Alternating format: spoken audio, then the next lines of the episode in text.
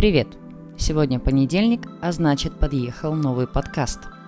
Ты слушаешь Дарью Александровну, и перед тем, как окунуться в геологическое исследование, я кое-что тебе расскажу.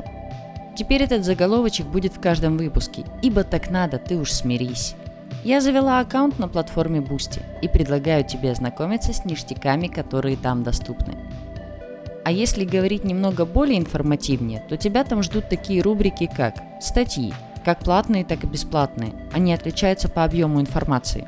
Статью, которая тебе понравилась, можно просто купить за символические 50 рублей. На этот сервис переезжают выпуски по личностям. Там же закрытые стримы, способность влиять на тему выпусков, ранний доступ к еженедельнику, ну и многое другое. Я оставлю для тебя ссылочку в описании, а также, если тебе захочется сказать мне спасибо, номер карты –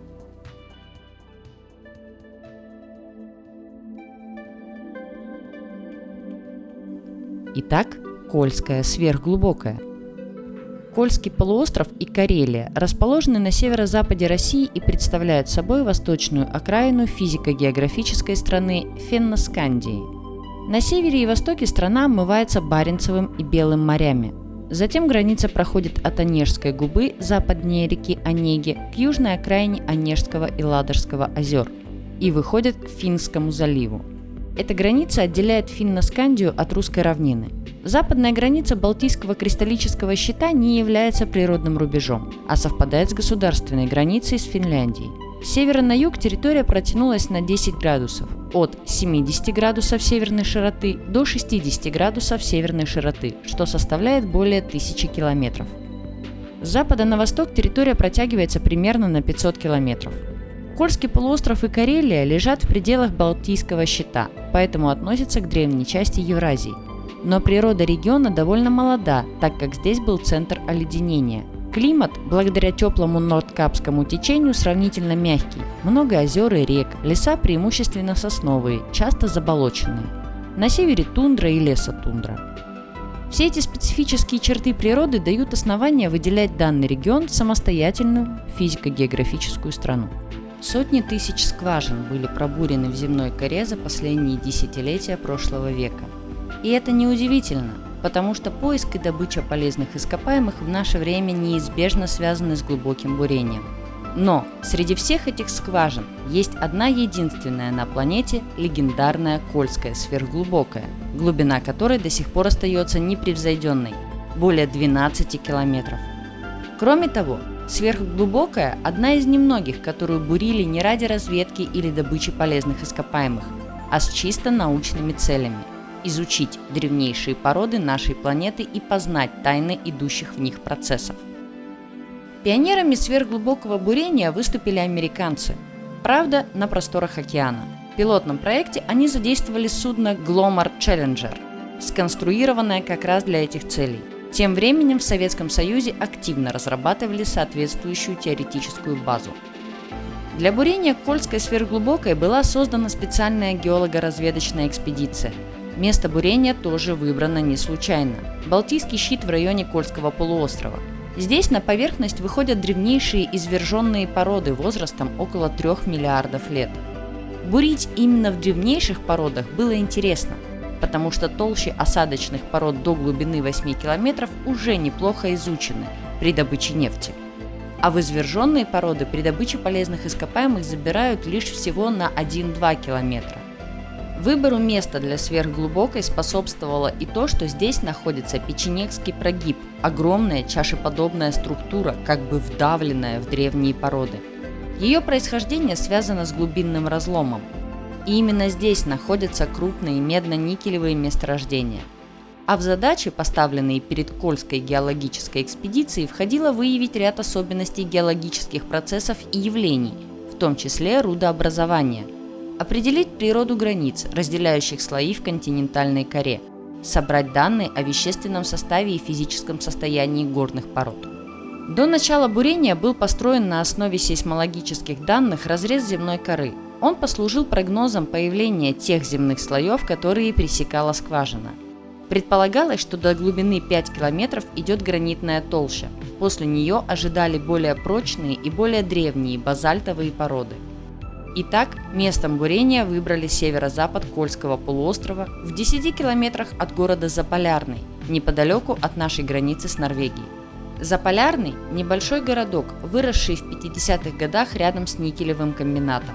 Среди холмистой тундры на бугре, продуваемом всеми ветрами и метелями, стоит квадратик, каждая сторона которого образована из семи пятиэтажных домов. Внутри две улицы на их пересечении площадь, где стоят Дом культуры и гостиница. В километре от городка за оврагом видны корпуса и высокие трубы комбината. За ним по склону горы темнеют отвалы пустой породы из ближайшего карьера. Рядом с городком проходит шоссе на город Никель и к небольшому озерцу, на другом берегу которого уже Норвегия.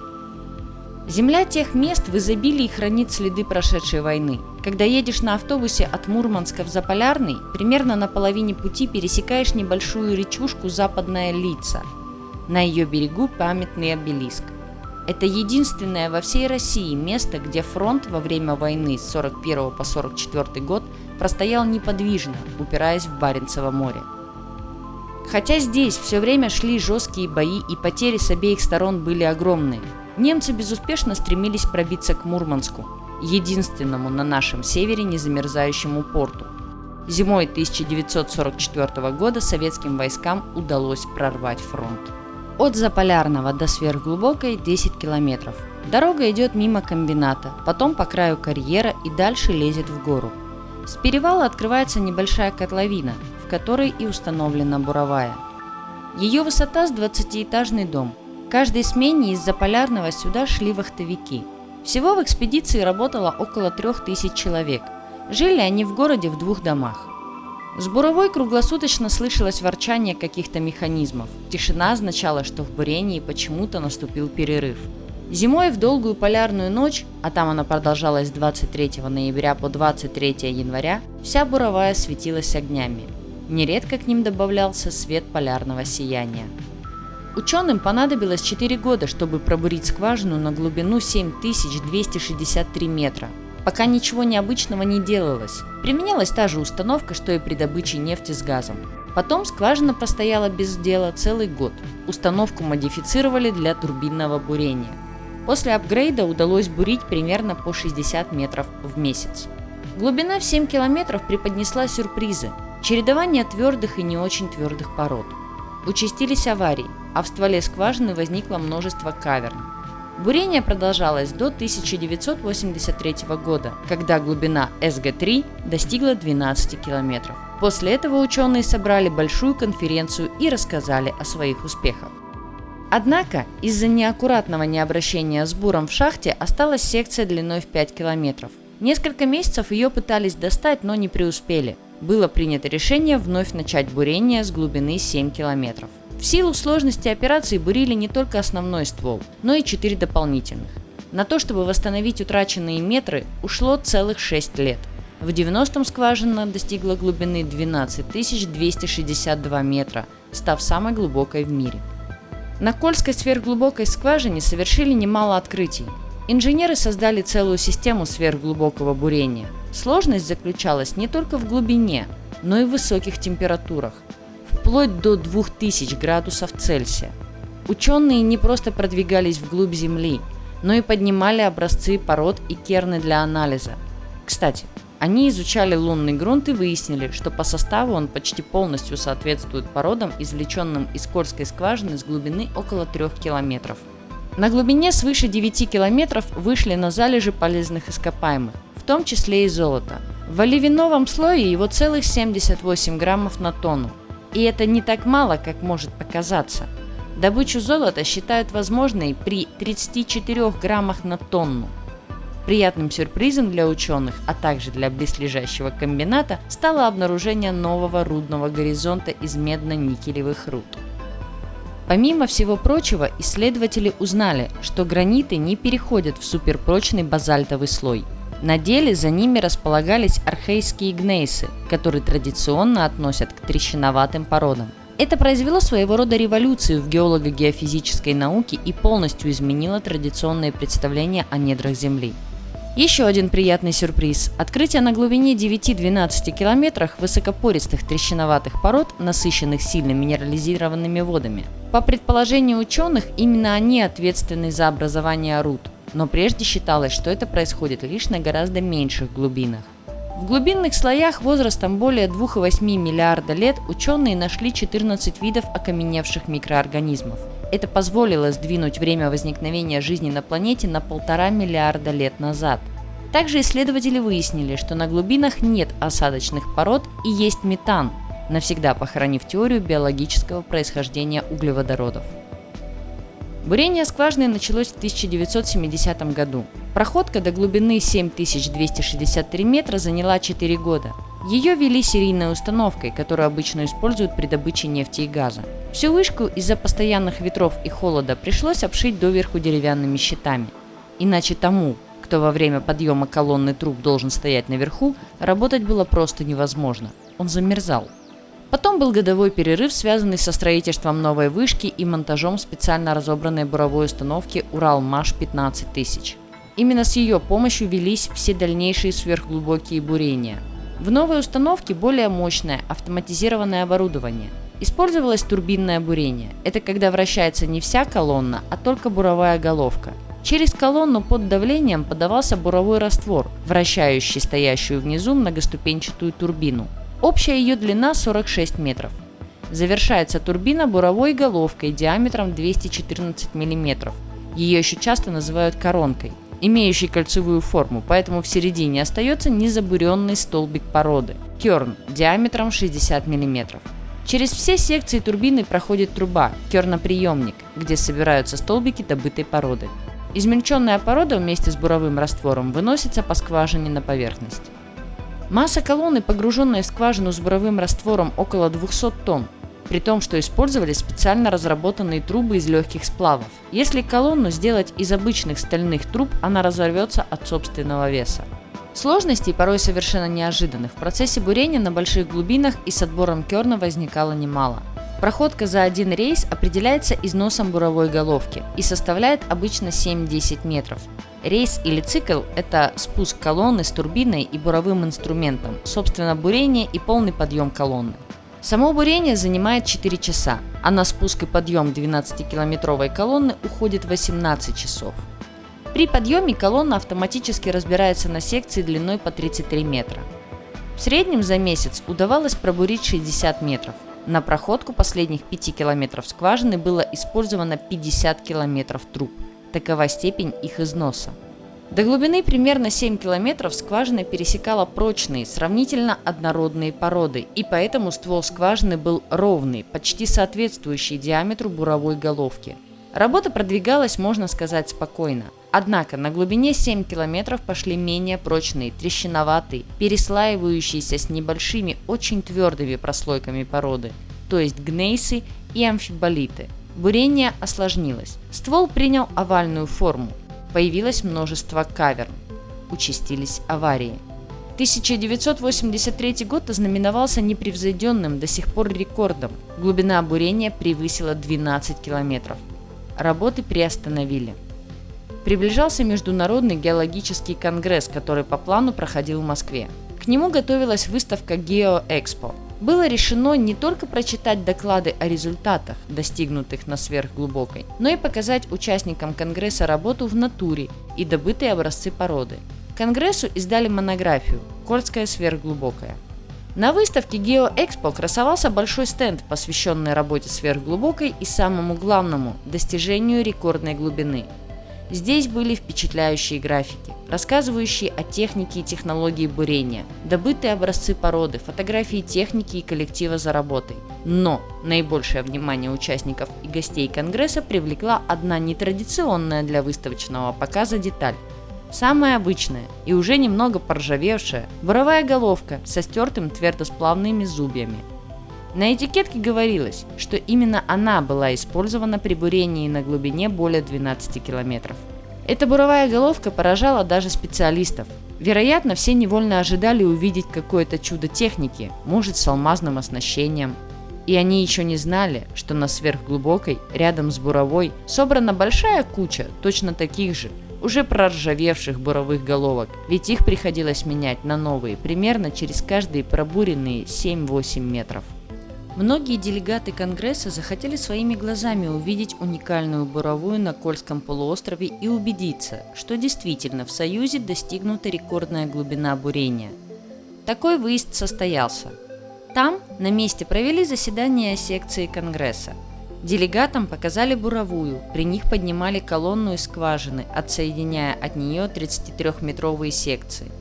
Фотографии и статьи о сверхглубокой обошли газеты и журналы почти всех стран мира.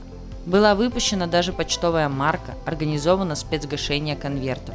Не стану перечислять имена лауреатов разных премий и награжденных за эти работы. Но праздники закончились, и надо было продолжать бурение. И оно началось с крупнейшей аварии на первом же рейсе 27 сентября 1984 года – Вообще это черная дата в истории сверхглубокой. Скважина не прощает, когда ее надолго оставляют без внимания. За время, пока не велось бурение, в ее стенках, тех, которые не были закреплены зацементированной стальной трубой, неизбежно происходили изменения. Сначала шло все буднично. Буровики выполняли свои обычные операции. Одну за другой опускали секции буровой колонки, последний и верхний присоединили трубу подачи бурового раствора, включили насосы. Начали бурение – Приборы на пульте перед оператором показывал обычный режим работы, то есть количество оборотов буровой головки, ее давление на породу, расход жидкости на вращение турбины и так далее. Пробурив очередной 9-метровый отрезок на глубине более 12 километров, что заняло 4 часа, достигли глубины 12 километров 66 метров. Приготовились к подъему колонны. Попробовали. Не идет. На таких глубинах уже не раз наблюдались прихваты – это когда какая-то секция колонны словно прилипает к стенкам. Может сверху что-то осыпалось и ее немного заклинило. Чтобы стронуть колонну с места, требуется усилие, превышающее ее вес. А это, простите, около 200 тонн. Так поступили и на этот раз. Но колонна не сдвинулась. Немного прибавили усилия, и стрелка прибора резко сбавила показания. Колонна сильно полегчала.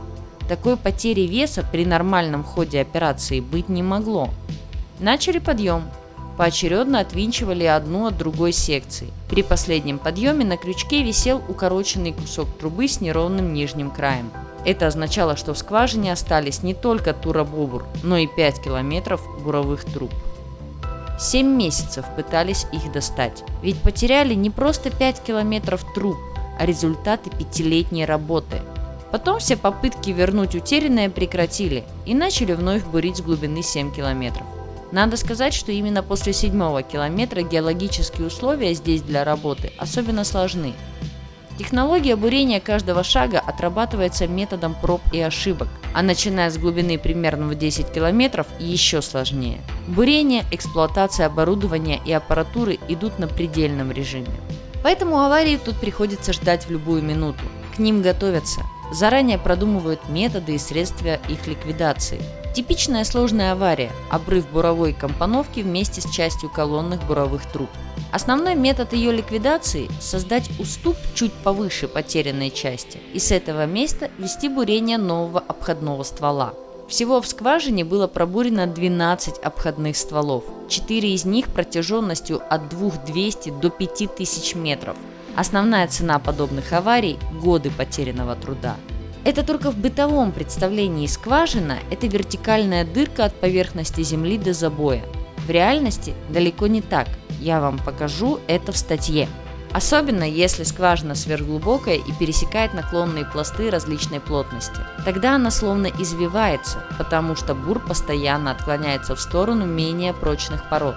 После каждого замера, показывающего, что наклон скважины превышает допустимый, ее надо пытаться вернуть на место. Для этого вместе с буровым инструментом опускают специальные отклонители, которые помогают при бурении уменьшить угол наклона скважины. Нередко случаются аварии с потерей бурового инструмента и части труб.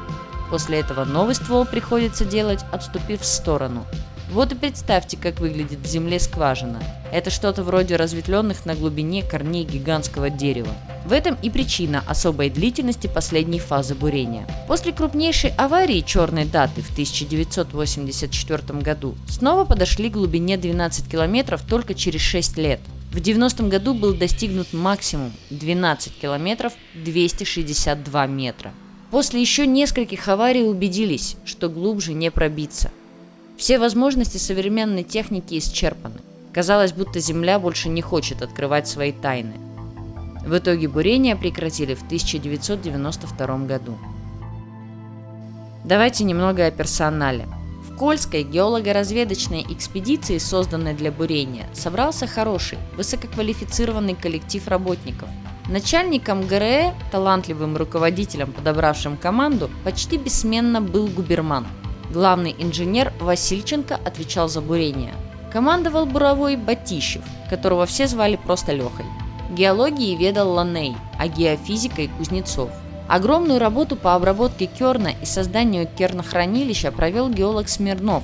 В проведении исследований на сверхглубокой принимали участие более 10 научно-исследовательских институтов. Были в коллективе и свои кулибины и левши, особенно отличался Цариковский которые придумывали и изготовляли различные устройства, порой позволяющие выходить из труднейших, казалось бы, безвыходных положений. Многие необходимые механизмы они сами создавали здесь в хорошо оснащенных мастерских.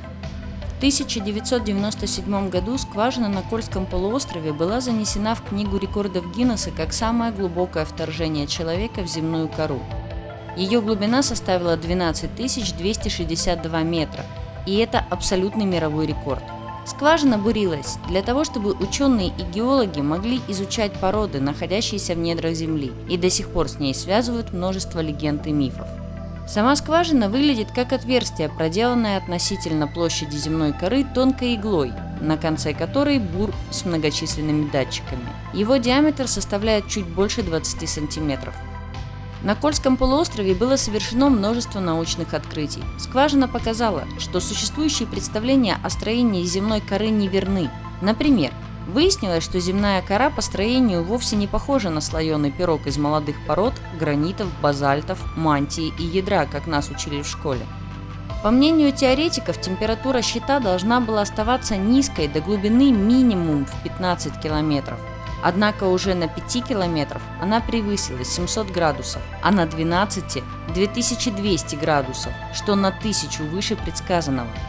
Граниты оказались на 3 километра ниже, чем ожидалось, а базальтов вообще не нашли. Бурение прошло в гранитном слое. Это важно, поскольку именно с теорией прослойного строения земной коры связаны представления о появлениях полезных ископаемых.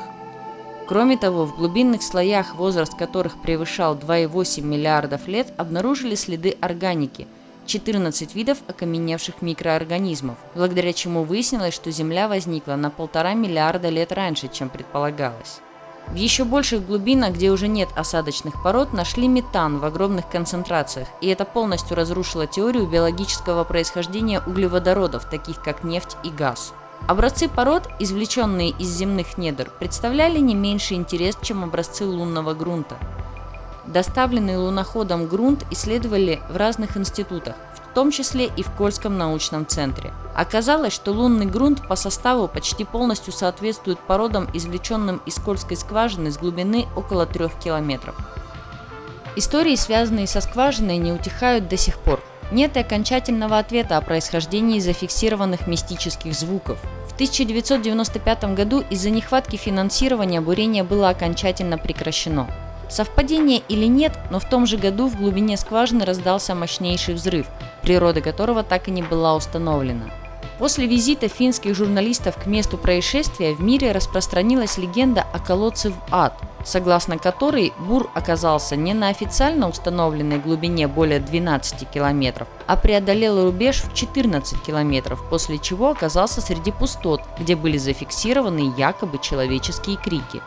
Другая легенда, родившаяся еще в 1980-х годах, повествует о демоническом существе, которое сумело выбраться из-под земли через буровую трубу, эта история и послужила основой для рассказа Дмитрия Глуховского «From Hell» из сборника «Рассказы о родине». Кольская сверхглубокая стала источником вдохновения и для других деятелей искусства. В 2012 году режиссером Владимиром Батраковым был снят короткометражный документальный фильм «Кольская сверхглубокая. Дорога в ад» длительностью 25 минут в котором представлены интервью с непосредственными участниками научного эксперимента. В 2018 году российский художник Дмитрий Морозов создал и привез на скважину свое произведение под названием «12262», которое в 2019 году было номинировано на премию Кандидского как лучшее произведение молодого художника. В феврале 2020 года на территории Кольской скважины велись съемки российского триллера «Кольская сверхглубокая». В мае 2020 года власти Мурманска объявили о намерении сделать Кольскую сверхглубокую скважину туристическим объектом. В глубокой древности жители Норвегии называли Кольский полуостров Тренисес или Тернес, Афины – Терским берегом, Оба названия абсолютно не отображали истинную природу этой знаменитой впоследствии земли, так как название переводилось как «возвышенный берег». На самом деле поверхность Кольского полуострова состоит из древнейшей архейской породы, которая в иных местах залегает на глубине от 5 до 10 километров. Куда делся верхний слой, который безусловно существовал, сейчас неизвестно. Однако точно установлено, что он переместился в результате кропотливой работы воды, ветра, дождя и ледника, полировавших землю Антарктики в течение миллионов лет. Когда пришло время фундаментально обживать полуостров, земля уже давно была поделена между странами путем проведения границ. На стороне СССР недалеко от Норвегии построили городок Заполярный, предоставив там жилье работникам находящегося рядом никелевого комбината – так бы и стояли 14 пятиэтажных домов вдоль двух улиц с площадью и гостиницей, главной достопримечательностью полярных сопок, если бы в 1970 году в 10 километрах от Заполярного не начали бурить скважину, которая при диаметре в 23 сантиметра через 20 лет имела длину 12 262 метра, являясь при этом самой глубокой в мире. Добурились до чертей – Таков был народный вердикт одному из самых амбициозных научных проектов Советского Союза. Второе десятилетие спорят о том, что остановило геологические изыскания. Ходили слухи, что в рабочих аудиозаписях исследователей нашли крики грешников в аду. Почему в руинах варварски разрушенной буровой до сих пор не по себе? Кто увидит во сне дьяволят, исполняющих гимн рабочих? Бред какой-то. И где находится вход в Шамбал? Слухи о том, что советские ученые на Кольском полуострове добурились до ада, ходят с конца 1980-х. Мол, опустили на дно скважины некие приборы, которые зафиксировали очень высокую температуру, настоящее адское пекло. А потом в микрофонах раздались страшные звуки, похожие на стоны грешников из преисподней. Рассказывали даже, что как-то из скважины выпрыгнуло некое существо, похожее на черта. Иностранные журналисты прозвали советскую буровую колодцем ват. Говорили, что именно из-за бурения распался Советский Союз. Мол, каждый новый километр вглубь планеты приносил стране несчастье. А когда началась проходка 13 тысячи метров, страна и вовсе развалилась. Позже последовали разоблачения. Оказалось, страшилку об адской буровой запустила одна из финских газет, приурочив публикацию ко Дню дурака, 1 апреля – в интернете можно найти воспоминания о том, как сами советские ученые, атеисты и юмористы придумали шутку о звуках из преисподней. Но как бы то ни было, неоспоримо, что на глубине свыше 10 тысяч метров бурение регулярно сталкивалось с трудностями, препятствиями и неудачами – когда меня спрашивают об этой загадочной истории, я не знаю, что говорить. С одной стороны, рассказы про демона – чушь собачья. С другой стороны, как честный ученый, я не могу утверждать, что знаю, что же у нас там произошло. Действительно, был зафиксирован очень странный шум, потом взрыв. Спустя несколько дней ничего подобного на той же глубине не обнаружилось, вспоминает академик Давид Губерман, руководивший проектом. Якобы на подходе к 13 километру приборы зафиксировали странный шум, доносящийся из недр планеты. Желтые газеты в один голос стали уверять, что так могут звучать только вопли грешников. Через несколько секунд после появления странного звука прогремел взрыв. А как же звуки из ада и некоторые аудиофайлы скользкой сверхглубокой, которые есть в интернете?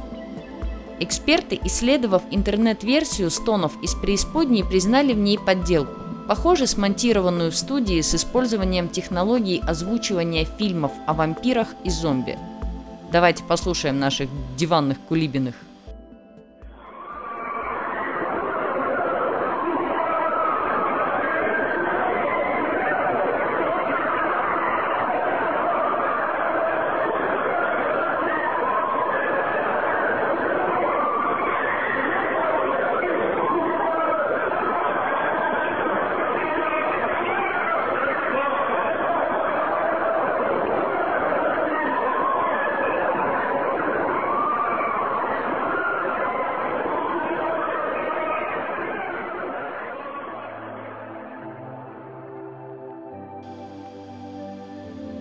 Максимальной глубине температура достигла 2200 градусов. Дальше после ряда аварий пробиться так и не смогли. Бурение окончательно прекратилось в 1992 году. Скважину законсервировали. Возможно, навсегда. «Имеем самую глубокую дыру в мире, так надо воспользоваться», – горько восклицает бессменный директор научно-производственного центра «Кольская сверхглубокая» Давид Губерман. Первые 30 лет существования Кольской сверхглубокой советские, а затем и российские ученые прорвались на глубину более 12 тысяч. Но с 1995 года бурение прекращено, стало некому финансировать проект – того, что выделялось в рамках научных программ ЮНЕСКО, хватало только на поддержание буровой станции в рабочем состоянии и изучение ранее извлеченных образцов пород. Губерман с сожалением вспоминает, сколько научных открытий состоялось на Кольской сверхглубокой. Буквально каждый метр был откровением. До 4 километров все шло по теории, а дальше началось светопредставление, рассказывает он. Теоретики обещали, что температура Балтийского щита останется сравнительно низкой, до глубины по крайней мере 15 километров. Соответственно, скважину можно будет рыть чуть ли не до 20 километров, как раз до мантии. Но уже на 5 километров окружающая температура перевалила за 700 градусов. На 7 – за 1200. На глубине 12 жарило сильнее – 2200, на 100 выше предсказанного – тем самым мы поставили под сомнение теорию прослойного строения земной коры, по крайней мере в интервале до 2262 метров. Совершенно неожиданно для всех подтвердились прогнозы Алексея Толстого из романа «Гиперболоид инженера Гарина».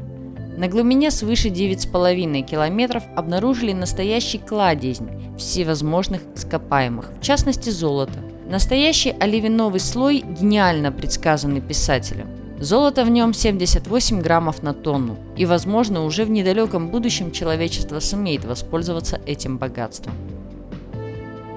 Заголовки желтой газеты «Монах о Шамбале». Вообще-то, бесов обычно представляют витающими в воздухе. Сама идея, что бесы живут где-то глубоко под землей, скорее языческая. Это вот как раз язычники размещали ад в чреве земли.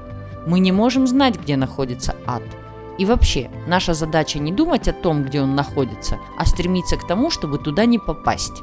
Рассуждает иеромонах Феодорит, врач-реаниматолог первой московской станции скорой и неотложной помощи. Вот даже их опрашивали. Про достоверность случайных контактов с инфернальным миром можно долго рассуждать. Говорят, что и вход в Шамбалу находится в пещере. Теоретически, наверное, это может быть даже в нашей скважине – на то, что бесы появляются из пещер, пока никто утверждать не рискнул, говорил он. Но это так, маленький опус, чтобы вы улыбнулись. Давайте по итогам. Задачи, поставленные в проекте сверхглубокого бурения, выполнены. Разработаны и созданы особая аппаратура и технология сверхглубокого бурения, а также для исследования пробуренных на большую глубину скважин – Получили информацию, можно сказать, из первых рук о физическом состоянии, свойствах и составе горных пород в их естественном залегании по Керну до глубины 12 262 метра. Отличный подарок родине скважина выдала на малой глубине, в интервале 1,6-1,8 километров. Там были вскрыты промышленные медно-никелевые руды, обнаружен новый рудный горизонт. И это очень кстати, потому что местному никелевому комбинату уже не хватало руды. Как было отмечено выше, геологический прогноз разреза скважины не оправдался. Картина, которая ожидалась на протяжении первых пяти километров скважине, растянулась на 7 километров, а дальше появились совсем неожиданные породы. Прогнозируемых на глубине 7 километров базальтов не нашли, даже когда опустились до 12. Ожидали, что граница, дающая наибольшее отражение при сейсмическом зондировании, это тот уровень, где границы переходят в более прочный базальтовый слой – в действительности же оказалось, что там расположены менее прочные и менее плотные трещиноватые породы, то есть архейские гнейсы. Такого никак не предполагали. И это принципиально новая геолого-геофизическая информация, которая позволяет по-другому интерпретировать данные глубинных геофизических исследований. Неожиданным, принципиально новым, оказались и данные о процессе рудообразования в глубинных слоях земной коры – так, на глубине 9-12 километров встретились высокопористые трещиноватые породы, насыщенные подземными сильно минерализированными водами. Эти воды – один из источников рудообразования. Раньше считали, что такое возможно лишь на значительно меньших глубинах. Но будет ли когда-нибудь рентабельной добыча золота с такой глубины? Изменились и представления о тепловом режиме земных недр, о глубинном распределении температур в районах базальтовых щитов. На глубине более 6 километров получен температурный градиент 20 градусов по Цельсию на 1 километр вместо ожидавшегося 16 градусов Цельсия на 1 километр. Выявлено, что половина теплового потока имеет радиогенное происхождение – Пробурив уникальную Кольскую сверхглубокую скважину, мы очень многое узнали и одновременно поняли, как мало мы еще знаем о строении своей планеты. Из отчета начальника станции. Наши дни. Кольская сверхглубокая когда-то была дочерним предприятием научно-производственного объединения «Недра», находящегося в Ярославле, рассказывает последний директор объекта Евгений Климов – это предприятие в начале 2000-х по решению правительства было акционировано, но о дочке по каким-то странным обстоятельствам забыли. До 2006 года мы оставались государственным унитарным предприятием, а потом президентом России было издано распоряжение о приватизации. И тут же изменилось налогообложение. В результате налоговых задолженностей была инициирована процедура банкротства. Нам удалось выставить на продажу нашу вышку, Нашелся покупатель, и я заплатил оставшимся сотрудникам зарплату и отступные, и вынужден был почти всех уволить. Нас осталось три человека, и мы все зарабатывали на жизнь другими делами и пытались просто найти возможность сохранить уникальный объект, передать в Академию наук или в областное ведение. На меня налоговая повесила налоги Кольской, взыскали с моих личных счетов, арестовали счета и фактически лишили средств к существованию – я до сих пор продолжаю добиваться обжалования этого решения. А больше Кольской сверхглубокой как предприятия не существует. В 2019 году она была исключена из единого государственного реестра юридических лиц. Все имущество было брошено, но саму скважину мы сохранили. Закрутили болтами, чтобы не было доступа у искателей приключений, которые пытаются туда добраться. Работать на объекте можно на глубине до 8000 метров опускать геофизические приборы и изучать земную кору. Немногим, кто пытается сохранить память о достижении легендарного объекта, являются сотрудники историко-краеведческого музея Печенгского района Мурманской области.